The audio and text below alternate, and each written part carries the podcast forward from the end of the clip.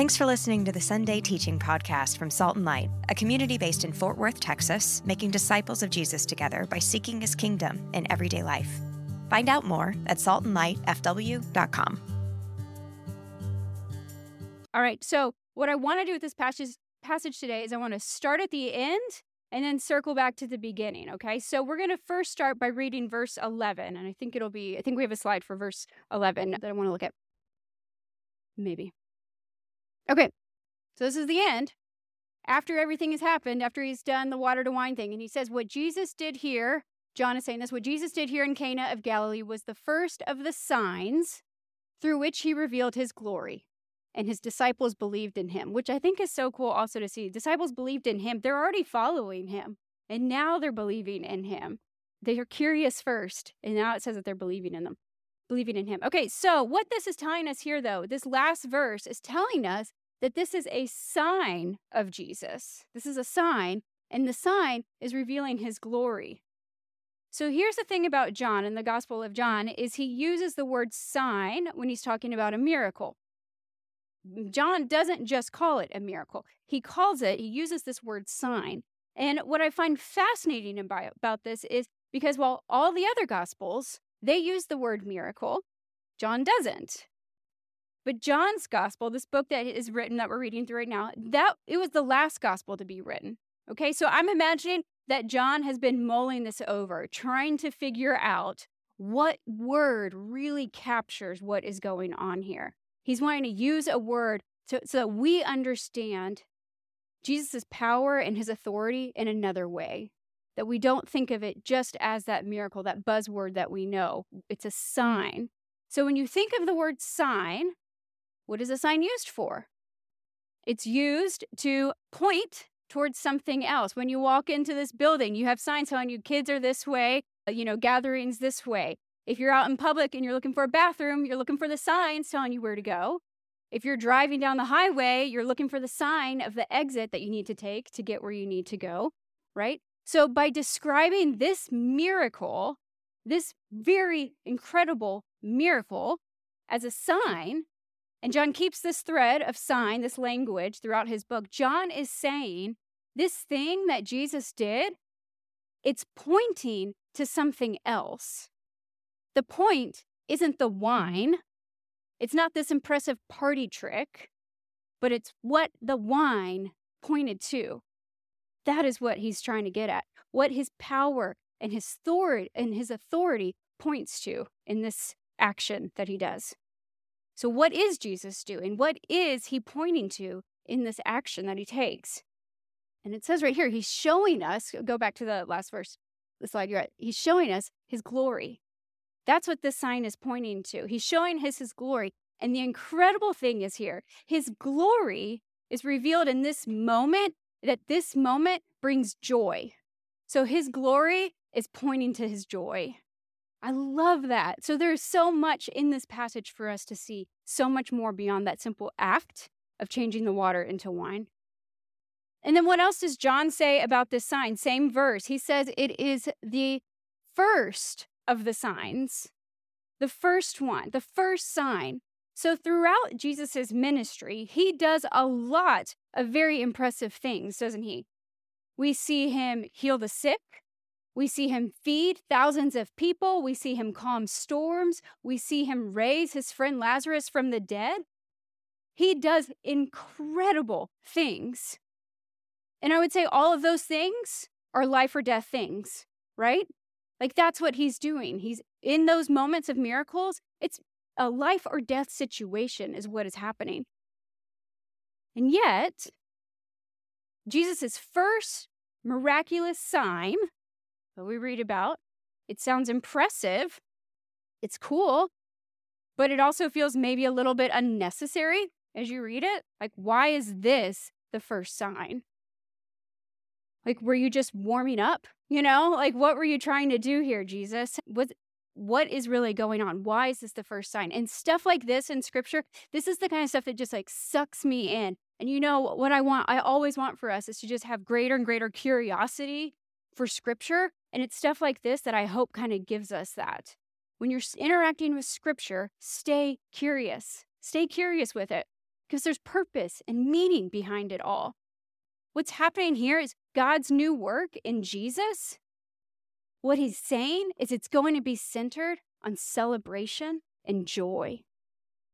His first sign points to celebration and joy.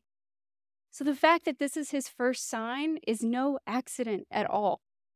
And it's incredibly impressive, and it's good news to all of us today. So now I want to go back to the beginning of this passage, looking at verses one and two. Let's get a picture of what the setting is that's happening here. So if you'll flip to the next slide so we can read verses one and two together. Okay, so it says, On the third day, a wedding took place at Cana in Galilee. And Jesus' mother was there, and Jesus and his disciples had also been invited to the wedding. So maybe it was a family wedding. We're not quite sure exactly why they were invited, but they are. And so they're all there at this wedding. And scripture tells us the third day. Okay, so same thing. Because I want us to, I want to help everybody enjoy scripture more and see the layers and the beauty and the intentionality behind it. I want to double click on this for a second. This third day, what, why I feel like this is such a, a fun, cool thing in scripture here. The third day. So, what do we know about the third day of scripture? What happens on the third day? The resurrection, right? There we go. The resurrection of Jesus happens. New life, fulfillment of scripture. The resurrection of Jesus brings rescue and freedom and celebration and rejoicing and his complete glory. We know that that happens on the third day. But there's another third day that I want to point out to us too, and it's the third day of creation. It goes all the way back in Genesis 1. So I think we also have this on a slide. If you look at Genesis 1, verses 9 through 13, we're going to read about the third day here. The third day is going to get a double portion of blessing. So it says, On the third day, God said, Let the water under the sky be gathered to one place, and let dry ground appear. And it was so. God called the dry ground land, and the gathered waters he called seas. And God saw that it was good. Then God said, same day, let the land produce vegetation, seed bearing plants and trees on the land that bear fruit with seed in it, according to the various kinds. And it was so. Thank you. The land produced vegetation, plants bearing seed according to their kinds, and trees bearing fruit with seed in it according to their kinds. And God saw that it was good. And there was evening and there was morning the third day. The third day, God says, saw that it was good. He says it twice on the third day. So, getting married on the third day, a Jewish custom, would have been noted as the third day would have been a particularly lucky day to get married. An especially good day because of this creation story. That they say the third day was a double portion of blessing. So, I love once again the intentionality of Jesus, as if he's saying, You have no idea what I've come to do. You're trying to make sure that you have a blessed life to stack the cards in your favor, my blessing is beyond what you can imagine. I love that. I love these little details we get in scripture. The fact that it's on the third day this wedding takes place and Jesus shows up and does his first sign. So that's the setting, but let's talk about the problem. This is also really important, too, that we understand the problem in this situation here. So they're getting married on the third day, a day meant to be known for its blessing and they have run into a huge problem. And I relate to this problem on a certain level, and I'm sure there are others in here that relate to this problem. I never want to run out of food or drinks if I am hosting something. I would rather have leftovers for days in the fridge. I would rather just save the drinks for another time. I hate the idea of running out. If we are planning a party or hosting a gathering or something, the conversation tends to always go like this with us. You know, Matt will say, okay, so we need to get like four bottles of wine. And I'll say, you know what, just to be safe, let's get eight, you know? So I get this. I get this on the surface. And I think a lot of us in here do too. But this is a way bigger problem than what we know and how we understand this today. This is not just being a poor party planner. Culturally, this would have devastated the family. A wedding was not simply about the couple, it wasn't just focused on that one couple, it was so much more than that. A new marriage was about the community and because it impacted the community. It was meant to bind that community together, to raise up the next generation. You know, the bigger the the bigger and the stronger, the more numerous families in town, the better the economy, the better for the the the town to flourish. So they relied on each other. They and it was a much bigger celebration than just about this couple. It was a big deal for the town. So, it wasn't just an error in judgment that's happening here. This was on the brink of disaster. Tim Keller, in the book that we're kind of using to guide this, he says it like this He says, This was not a mere breach of etiquette, but a social and psychological catastrophe, particularly in a traditional honor and shame culture. So we're talking about social disgrace. That's that's kind of the problem that's happening here. The family would have to live with the shame and em- embarrassment of this for a long time to come. The impact of this would have lasted so much longer than just this this wedding. So it's a very big deal. It's a very big problem. And Mary knows that this is a problem, and so she seeks Jesus' help. What she does is she invites Jesus into a difficult situation here as she declares they have no more wine. And so think about this. In light of what you now know about their culture and the situation that this wedding is in, about how big, big of a problem this actually was, hear her words again. They have no more wine. They have no more wine. Can you begin to sense the anxiety, the worry, the sense that this was supposed to be a celebration and it has made a very wrong turn? They have no more wine. And she's not offering a solution here. She's going to Jesus, she's stating her need. She's saying they have no more wine. What is your statement of need today? What is it that you are approaching Jesus and saying, There is no more peace. There is no more love. There is no more joy. There is no more hope. There is no more. That is the posture that Mary is taking with Jesus. And what is your posture? What is your statement of need? There is no more. She takes her need to Jesus without a solution, but somehow with expectation. They have no more wine. And the way Jesus replies here can be kind of hard to understand. But we know Jesus, we know the character of Jesus, we know his love and his gentleness and his compassion. So we have to think about this. His response, Woman, why do you involve me? Knowing who Jesus is, we can't assume that that reads the way we initially read it, right? We know that. That is incompatible. So, what is going on here? Woman, why do you involve me? My time has not yet come. The only other time that Mary appears in the book of John is at the cross, and Jesus addresses her the same way Dear woman. This word that he's using here, woman, it's used here to, it's a polite way of addressing a female in culture although it's not the way a son would have addressed his mother. So, what's interesting about this is he is moving Mary, he's moving their relationship to see him no longer as the son that she gave birth to, but as the Lord of her life. So, transition, this transformation is beginning right here. And this is what is happening. This is the beginning of a story that is actually about transformation. It highlights the new reality that comes when Jesus is present. So, verse 7, it says, Mary tells the servants, fill the jars. Eh, Mary tells the servants, where am I looking? No, sorry, verse 5. He's, she says, do whatever he tells you. Do whatever he tells you. It says that these servants were told to fill the waters, fill the jars with waters, and they filled them to the brim. Okay, so scripture says that that's about 20 to 30 gallons of water each in each of these six jars.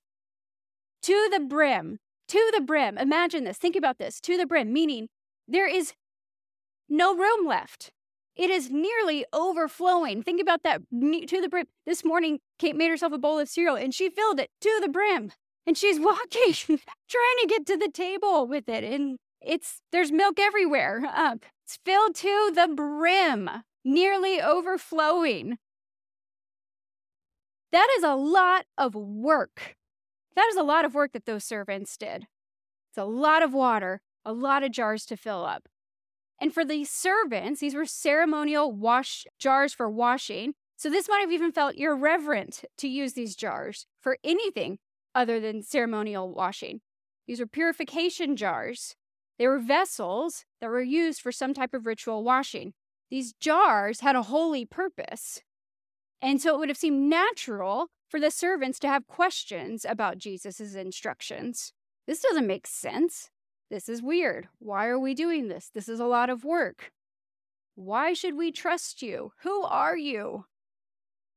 Think about all of these things that they might be thinking about. But by making the wine in these jars used for ceremonial washing, used to hold this purification water, Jesus is taking their Old Testament religion and he's replacing it with the new wine of the kingdom. Mary doesn't know that.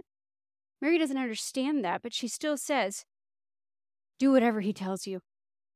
Do whatever he tells you. The advice that leads to the transformation. Jesus takes what is full of one thing and somehow turns it into something completely different. That's our story right there. That is our story. That is our good news. He takes us filled with our own flesh and fills us with his spirit. He takes us filled with our own sin and junk, and he takes it and he fills us with his righteousness. He takes us filled with our own misplaced identities and the lies we tell ourselves and the shame and the guilt that we carry, and he replaces it by calling us his own, by looking at each one of us as beloved children of God. He takes our own mess and he fills it with him. He purifies us too. So, what is he telling you? What is he trying to turn over in you? What transformation is he wanting to do within you if you just listen to his voice? Do whatever he tells you. How might Jesus be good news to you? I think about these empty jars, how he had them filled to the brim, and then he transformed them into something so much more than wine. This act, remember this act, what he did? He spared this family from shame. He spared them. He brought a better celebration with better wine. He brought joy to a joyless situation. So, who here has their own echo of emptiness? Who has your own empty jars? That ache of joylessness, that longing for something better, the feeling that there is no more, that you have no more. This is why this passage is good news to us. This was Jesus' first sign, and it points to something so much greater. He is saying, I am the true master of the banquet. I am the Lord of the feast. Something more fulfilling and joyful has come. But for that to happen, Jesus had to look toward his own death. In his same reply to Mary, he says, My time has not yet come. His death was inevitable and it was necessary, and he was thinking of that too in this moment of joy. But his coming death and his suffering that had a greater purpose. It's eternal joy for him and for us. And if that's true, then even when we face sadness or disappointment or suffering or sorrow or loneliness or shame, we can remain joyful. We have greater eternal reasons to celebrate. So, without actually spelling it out for them, Jesus is saying, Yes, I'm going to suffer. And yes, there's going to be sacrifice, but it's a means to an end, which is joy. It means the end of evil and death and suffering and sorrow. There is a greater, better feast coming. This is just a foretaste. One day, joy will be made complete. But the good news is, Jesus invites us to taste his joy now. And I think this this is the thing that I'm just so excited to talk about for a few more minutes. So we know that Jesus has come to be our true joy. And we know that one day all will be made right and joy will be made complete. But does that mean we can experience joy today? How do we be a people marked by joy? And this is something that I've been dwelling on lately. You know, when we celebrated birthdays back in April, when I had my birthday, I shared when we kind of share, you know, some things to pray pray for, what we want for the next year. And I shared with everybody here that I wanted to be a more joyful person. So I think it's very fitting that this is just the way the Lord works. You know, you take a few months off from teaching, and the first time you come back to teach, He's like, "How about you teach on joy then, if that's what you're interested in?" So I want to be so I want to be someone though that people say, "Oh man, you know Nick, she is she is uh, such a joyful person." Like I want to grow into that. That's that is how I want to age well. Is I want to be a more and more joyful person. I'm so drawn to this concept. I've been digging all around scripture, just trying to more fully understand, having conversations with people, reading about it in books. I really want to understand it. I want to observe other people. And I think one reason why I'm so drawn to this is because of how rare it seems. We live in a culture that is driven by people afraid or angry, mean, sad, lonely. And even if those aren't the pervasive feelings coming out of people that maybe we're interacting with, we still get really tired. I'm really busy. I'm so worn out. I'm bored. And so when I read this passage, what I see and what is such good news to me is that Jesus cares about our joy. But more than that, he is our source of joy. His first sign was a miracle at a wedding. It wasn't life or death, but it brought joy and it spared shame. This speaks to me because for a long time, I felt trapped in my thinking on joy. I felt afraid that if any good thing happened to me, then that meant something bad would happen to me. I was afraid to pray for good things because I felt that I would also receive something bad out of it. And this started in college for me. And then it really took off when I started having kiddos. You know, I would think like, well, this pregnancy went really well. So that means labor, something really terrible is going to happen in labor. Or, you know, my kids are doing well right now. So that means something really terrible is going to happen to Matt. You know, like I just had this like really warped view on things I struggled to taste joy because joy felt like the most vulnerable emotion I could experience. And it, I thought that I was the only person that viewed life this way. And I remember, I, I mean, I can even tell you the the where I was and what time of day, what year, or what year it was, where I was, when it happened. I remember reading this book by Brene Brown, and she had a name for this. And she called it foreboding joy. And research shows it turns out there's a lot of us that struggle with this and experience this tension with feeling and experiencing joy. You don't have to raise your hand right now, but feel free to let me know later so that I can feel less alone in this. The problem is, we don't allow ourselves to experience, to lean into joy because we're afraid. But in protecting ourselves, we're actually harming ourselves. And we're rejecting a very real connection to the Spirit of God. The reality is that joy becomes an incredibly vulnerable emotion for us to experience because I, and some of us, and a lot of people have a warped view that if we experience joy, we're inviting pain. And without Jesus, this would be one of my standout moments in my testimony. Without Jesus, I think I would continue to protect myself from joy. But I know Jesus, and I know that He invites us to experience joy, and I know that He is with us when we experience pain, and that they're not contingent upon each other. This is life, and there is joy and there is pain, and this is life.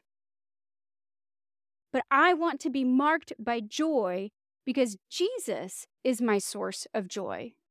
Not because I'm playing some type of game and figuring out the odds of how life should go. I want to be marked by joy because Jesus is my source of joy. I want to be filled with joy because I am filled by the Spirit. I believe strongly that joy is a standout quality in this world, and it is a way for us, the people of God, to be able to point to our source, source of joy. We, it is a way for us to be a light in this dark world. And the more I think on this, the more I think joy can be a very powerful antidote to our culture of fear and anxiety and anger and weariness because we are hungry for a different way of living. And this passage gives us that good news. So I want to get practical for a few minutes and talk about how what it looks like to actually practice joy. Because I think by the power of the Holy Spirit, we can taste joy today too. We can be people marked by joy. Not just one day. This is not a one day thing. This is good news for us today. Imagine being a person marked by joy. Imagine being a community, a room full of people in here that are joyful people. Isn't that intriguing? So let's talk about this for just a couple of minutes. Joy is more than an emotion, but it's not less than an emotion. So it does feel a little complicated for us to understand sometimes. It is also a grace, though.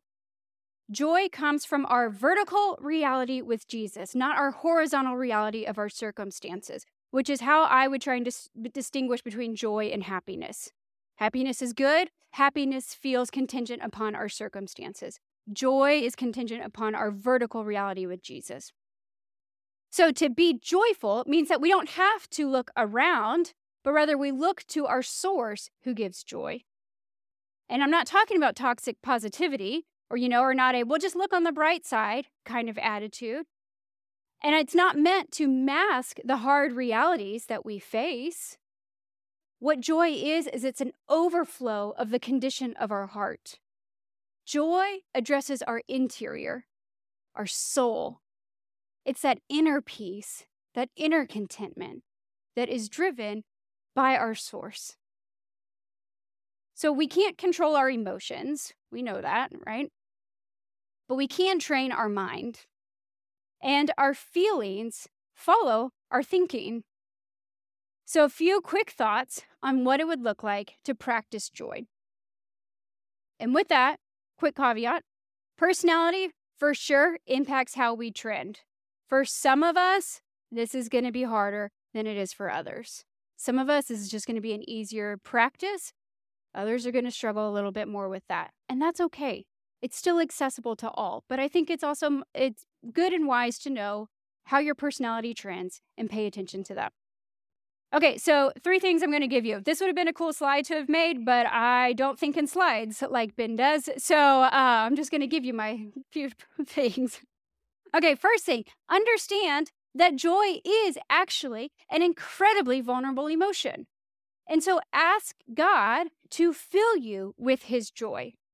Daily ask him for that inner joy that is spirit led and spirit filled. It is a fruit of the Spirit that He can bear within you. So, boldly ask God to give you His spirit of joy. Second thing, practice gratitude.